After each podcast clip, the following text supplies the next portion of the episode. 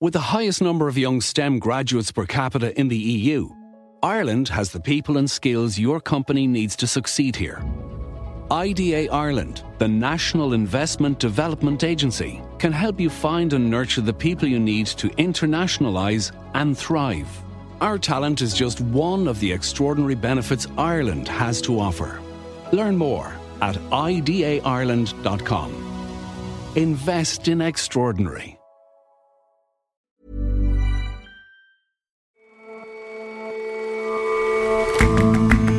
Hello and welcome to The Intelligence on Economist Radio.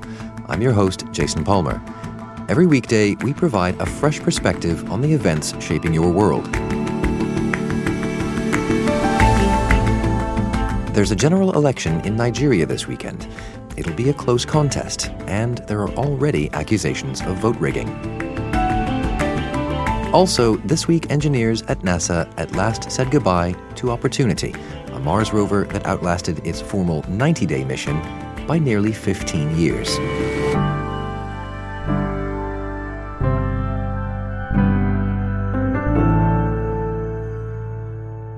First up, though, Last night, Congress agreed on a funding bill that aims to avoid another government shutdown. The bill would give President Trump nearly $1.4 billion for his border wall. On this vote, the yeas are 300, the nays are 128. The conference report is adopted. Without objection, a motion to reconsider is laid upon the table. It's far less than the $5.7 billion President Trump wanted. But after a bruising government shutdown for which he bore the brunt of the blame, he seems reluctant to force another one. The White House has said President Trump will declare a national emergency, an extremely controversial workaround to get the border wall money anyway. He's prepared to sign the bill. He will also be issuing a national emergency declaration at the same time. His promise to build the wall was a key part of his election campaign. But the Constitution grants Congress the power of the purse. Democrats say that President Trump's evident plan represents a dangerous shift in the balance of power. I'm not advocating for any president doing an end run around Congress. I'm just saying that the Republicans should have some dismay about the door that they are opening. So, how significant would it be for President Trump to declare a national emergency? And what would the implications be for America's democracy? Joining me to discuss that is John Prideaux, our United States editor. John, first up, just a, a quick recap of what's been happening. Well, the first thing to say is that there's not going to be another government shutdown anytime soon. That's good news for America. The two parties came together, compromised. The president's going to get $1.375 billion to extend the wall or fence on the southern border. That's a long way short of the 5.7 billion he was asking for, and actually it's a fair way short of what Democrats offered him in December before the shutdown started. So it's a bit of a blow to his reputation as an ace negotiator, but it does at least prevent another shutdown. And then what's the bad news? Well, the not so good news, Jason, is the White House has said the president is going to declare a state of emergency to grant himself the authority to build some of his wall on the border with Mexico. And why does he want to go about things in this way? He wants to go about it this way because he feels that he's been thwarted by Congress. There's a partly a political explanation that you could look at, a base rallying strategy, but I also think there's a something psychological here going on. The president, if you look at his business career, you know, doesn't take well to being kind of thwarted, being told that he can't do what he wants to do, and sometimes acts in a way that is not, in fact, in his own interests. And I, I think that's the case here. I mean, already you've seen condemnation from some Republican senators who ordinarily have his back. Uh, this is not going down particularly well among the kind of conservative commentariat who worry about the expansion of executive authority. So it's quite a strange move. It may not even result in much wall being built, Jason, because it's likely to be tied up in legal challenges. Well, quite. I mean, uh, let's talk about how exactly the emergency powers work. What, what exactly does it grant him? How, how are these things structured? Well, there's a really interesting history here. The statute that this all sort of boils down to comes from 1976 when Congress was trying to clean up the rules after Nixon and Watergate. And they thought, you know, all the conventions around when the president can declare uh, an emergency are a bit fuzzy, so we need to codify them. And so, you know, really that was an effort about trying to restrain the president. In fact, what's happened since is that those powers have been invoked quite frequently by presidents. Um, and quite often these emergencies don't end. So they very often provide the legal underpinnings for sanctions. The sanctions against members of the government in Venezuela, for the, for example, date to um, an emergency uh, declaration from from Barack Obama when he was president. But the thing that's really unusual about this one is that I think on any sort of fair reading, the emergency that the president is citing isn't really an emergency. I mean, he, of course, would point to illegal immigrants pointing the, crossing the border and say that they commit crime and uh, and so forth. But most people who look at this say that actually illegal border crossings are way down now compared with where they were a few years ago. So it's really hard to see how that meets a common definition of emergency. So if President Trump goes goes through with it, what can Congress do? What what will Congress do? Well, there's one option, which is Congress could overrule him. I think that's probably unlikely if you look at the maths of the vote. Much more likely is that there'll be a lawsuit or a couple of lawsuits. Um, the House Democrats could try and sue the president, though there's a question there legally about whether they have standing to do so. What seems very likely is that anybody who is a landowner where some more border wall or border fencing would be built will try and sue the president. And so that seems like the likeliest avenue for a lawsuit. So I would expect this to be to be held up. Do you think there's an uncomfortable precedent being set here, this end run around Congress, as Nancy Pelosi describes it? Do you think there's something to worry about? I think there is something to worry about there. I mean, it's not so unusual for presidents to declare a state of emergency. It's happened a few times already under Donald Trump's presidency. Barack Obama declared a few, George W. Bush declared a few. So this is kind of standard procedure for presidents. What is very unusual is to declare a state of emergency to try and do something that Congress has already said you can't do. So that's a very important constitutional point. And also a state of emergency that I think, on any fair reading, isn't really an emergency. So it's a sort of break with reality apart from anything else. And so, yes, I think that there is, you know, this would create precedent, and that's part of what Republican senators are worried about. You know, they would say privately, well, you know, if Donald Trump is able to do this, what's to stop a future Democratic president from, say, declaring there's a state of emergency over climate change and using federal money to kind of fill Texas with solar panels? So this could be a moment where there's a, a subtle but I think important change in the Constitution. John, thanks for joining us. Thanks, Jason.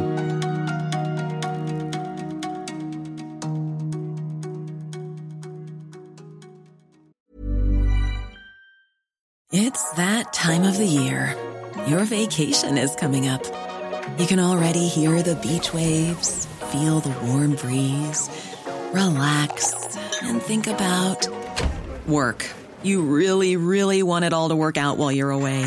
Monday.com gives you and the team that peace of mind. When all work is on one platform and everyone's in sync, things just flow wherever you are. Tap the banner to go to Monday.com.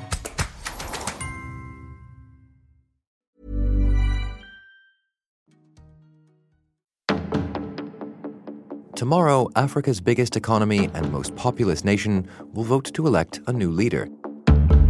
Nigeria's incumbent president, Muhammadu Buhari, will face the former vice president, Atiku Abubakar. The last time Nigeria held presidential elections, it made history.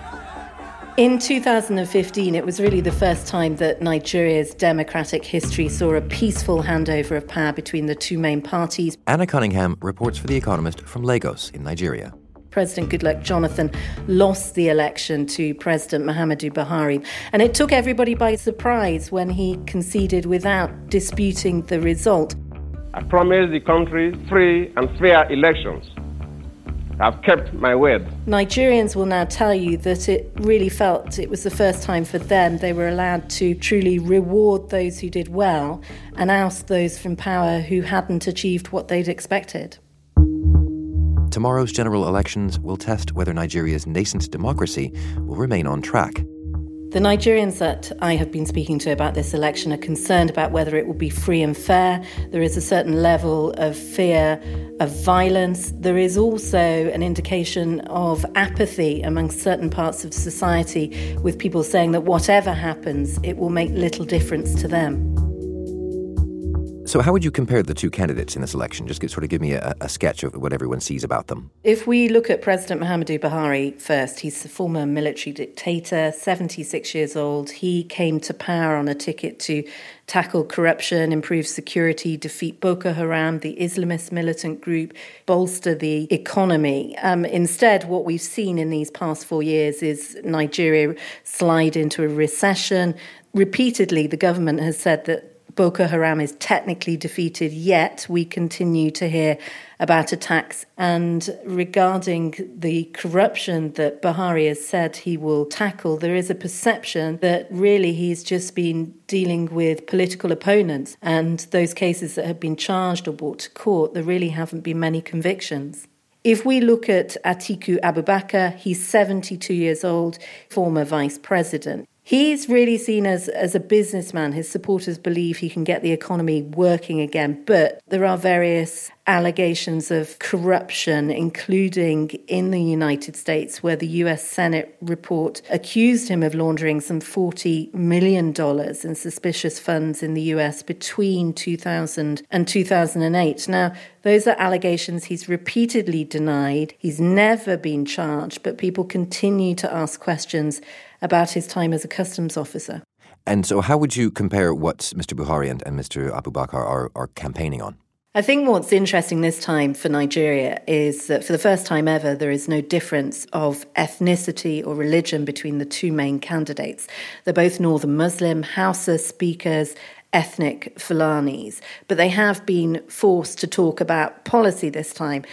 Simple terms, Buhari really is positioning himself as a statist big government candidate, even to the point of being more socialist. Um, in terms of Atiku Abubakar, he's pitching himself as a free market privatizer to the point of talking about privatizing the NNPC, Nigeria's National Petroleum Corporation. And how has the campaign been so far? The past few weeks, it's actually become a little bit more dirtier. People have been accusing each other of planning for electoral fraud and widespread violence. And I think as we get closer to election day, there's certainly a sense of nervousness from both sides. What do you make of those claims of electoral fraud? I think there is a real concern. I've spoken to people in Lagos who have been very vocal and angry about not being able to get their permanent voter cards. They were going to these offices and they were being told that the cards couldn't be found or that they hadn't been delivered or printed yet. Just look at the mammoth crowd. And people have to wait. They have to go through this just to get their PVCs. Just, they, I already feel disenfranchised. It's been utter chaos. You just feel like animals, like you're being pushed left and right. You don't even know what to do. It's as if the entire process is being designed to frustrate voters from partaking in the 2019 election is totally a sham. I'm sorry to say. And they fear what's happened is that their cards have simply been sold on and that uh, votes have been bought up already. Clearly, we have no actual evidence of that, but that is what people are talking about, and it is their fear. And among those who do make it to the polls, what are they sort of voting on? What what are the issues that are most important, you know, for everyday citizens? I think it really depends where you ask this question in Nigeria. If you are in the south, then people certainly have big concerns about the economy and about jobs. If you head to the northeast, I think the issue there continues to be about security. Right, because the northeast is, is, the area where Boko Haram is the greatest concern. Certainly, yes. And uh, Boko Haram continue to carry out attacks. We heard earlier this week about a big attack on the Borno state governor, Shettima. And although they've not issued anything officially to say that this is what we will do, I think there is a fear that they could try and disrupt the election. Okay, and quite apart then from the jihadist violence, are there concerns around kind of more general election violence? I think there is always a fear that there could potentially be election violence. Back in 2011, there were some 800 people killed in the Central Belt area. In places like Lagos, we're hearing about schools closing early. I also went into a nursery school and spoke to some teachers there, and people are very afraid of violence coming from so called area boys. We call them area boys. They are armed, so they just want to take advantage. You get take your phones, your money, whatever you have on you. These are, are groups of thugs who can be heavily armed. And if you drag it up with them, you get injured. So whatever eh, anybody is doing this time around this election time, it's got to be very careful. The issue here is that some of the area boys get paid by politicians to carry out this violence. So, in that sense, it is actually linked to elections. And with all that in mind, how do you expect this election to play out? I think this is going to be a very close run election. It's certainly difficult to predict the outcome of this. There are no exit polls, there are very few reliable independent polling of voters. The one thing that concerns people is that between President Muhammadu Buhari and his main rival Atiku Abubakar, both of them have a history of contesting election results. And the senior lawyers that I have been talking to in Nigeria have said that, as far as they're concerned, it's not a case of if this result ends up in court, but when that the results come out and we could see them disputed, and then we're set for a long, drawn out court case before we actually get any conclusion. Anna, thanks a lot for your time. Thank you. It's been a pleasure.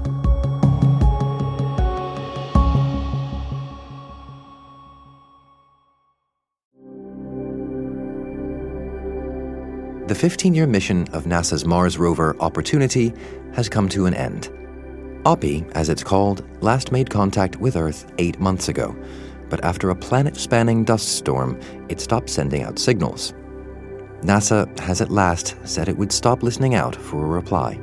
Even though it's a machine uh, and we're saying goodbye, it's still very hard and, and very poignant. Um, but we had to do that. We came to that point. Opportunity landed on the red planet in January 2004, shortly after its twin, a rover called Spirit. Spirit's journey ended in 2009 after it became stuck in soft soil. NASA said that during its life on Mars, Oppy was responsible for one of the most successful and enduring feats of interplanetary exploration. It was designed to last just 90 Martian days and travel two thirds of a mile but the rover ended up exceeding its life expectancy by 60 times and traveled more than 28 miles. Here to tell us more about the little rover that did is our briefings editor, Oliver Morton. Hello, Oliver. Hi, Jason. What sort of work did, did Oppy get up to in all of that time? Oppy was basically a geologist. Had a little boring tool for boring into rocks. It could kick up a little bit of dirt with its wheels, had a little microscopy thing, more like a sort of like jeweler's loupe, had cameras with stereoscopy so it could sort of like get the full picture of things. It was basically looking at rocks. That was what it did. And what did it find? It found that there were a lot of interesting rocks on Meridiani Planum on Mars, which was kind of why it was sent there, because it was thought that there would be. Humans had never before seen stratified sedimentary rocks up close on another planet. So it saw rocks that had been laid down in water in the early history of Mars. It saw mineralogy that no one was expecting. It saw clays, ran down valleys, and it generally like ran around seeing hard rocks in a way that nothing had ever done before on Mars. You, you, you, mentioned water quite passingly. That was a big deal, wasn't it? Well, it was and it wasn't. No one really thought there has never been any water on Mars because there are like vast channels where water flowed. But no one had ever really got the understanding of a geological setting with water on Mars. And, you know, both um, Opportunity and its sibling um, Spirit both found strong evidence of water having been on the surface of Mars. And that has led to people feeling, I guess, quite attached to it. The people at NASA sounded devastated when they announced, like, we're not going to try anymore. Where do you suppose this sort of almost emotional attachment comes from? Working with an object that actually goes and does things and requires care. People who have to care for something one always hopes, become attached to it. If you actually have to look after an object that does things in the world and provides you with things that you find deeply fascinating day in and day out, or sol in and sol out in the case of Mars, then, you know, you become attached. What about prospects then for, for Mars exploration now? What, what's inherited Opportunity's legacy for now, anyway? Well, at the moment, the last rover standing is Curiosity, which is wandering around a crater called Gale. So it's rather more deliberate than that. It's moving around in Gale, again studying ancient sediments for signs of water. There will be another rover very similar to Curiosity going in, I think, 2020, and that will be the first one that will cache some of the rock samples that it takes so that at a later date they can be brought back to Earth. And that's something that the scientists involved are absolutely desperate for because there's an awful lot you can do with these rovers on the planet. But in the end, you want to get some Mars rocks right there in your lab and do all those exciting labby things to them. Oliver, thanks for your time. You're very, very welcome.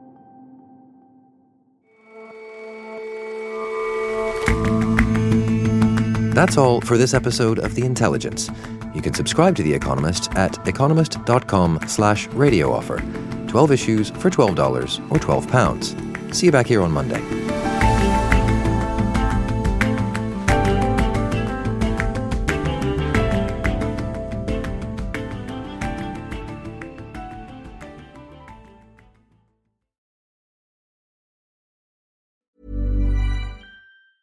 Planning for your next trip?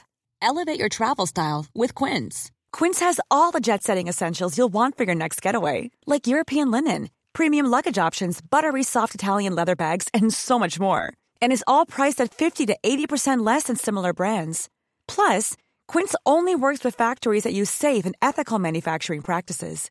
Pack your bags with high-quality essentials you'll be wearing for vacations to come with Quince. Go to quince.com/pack for free shipping and 365-day returns.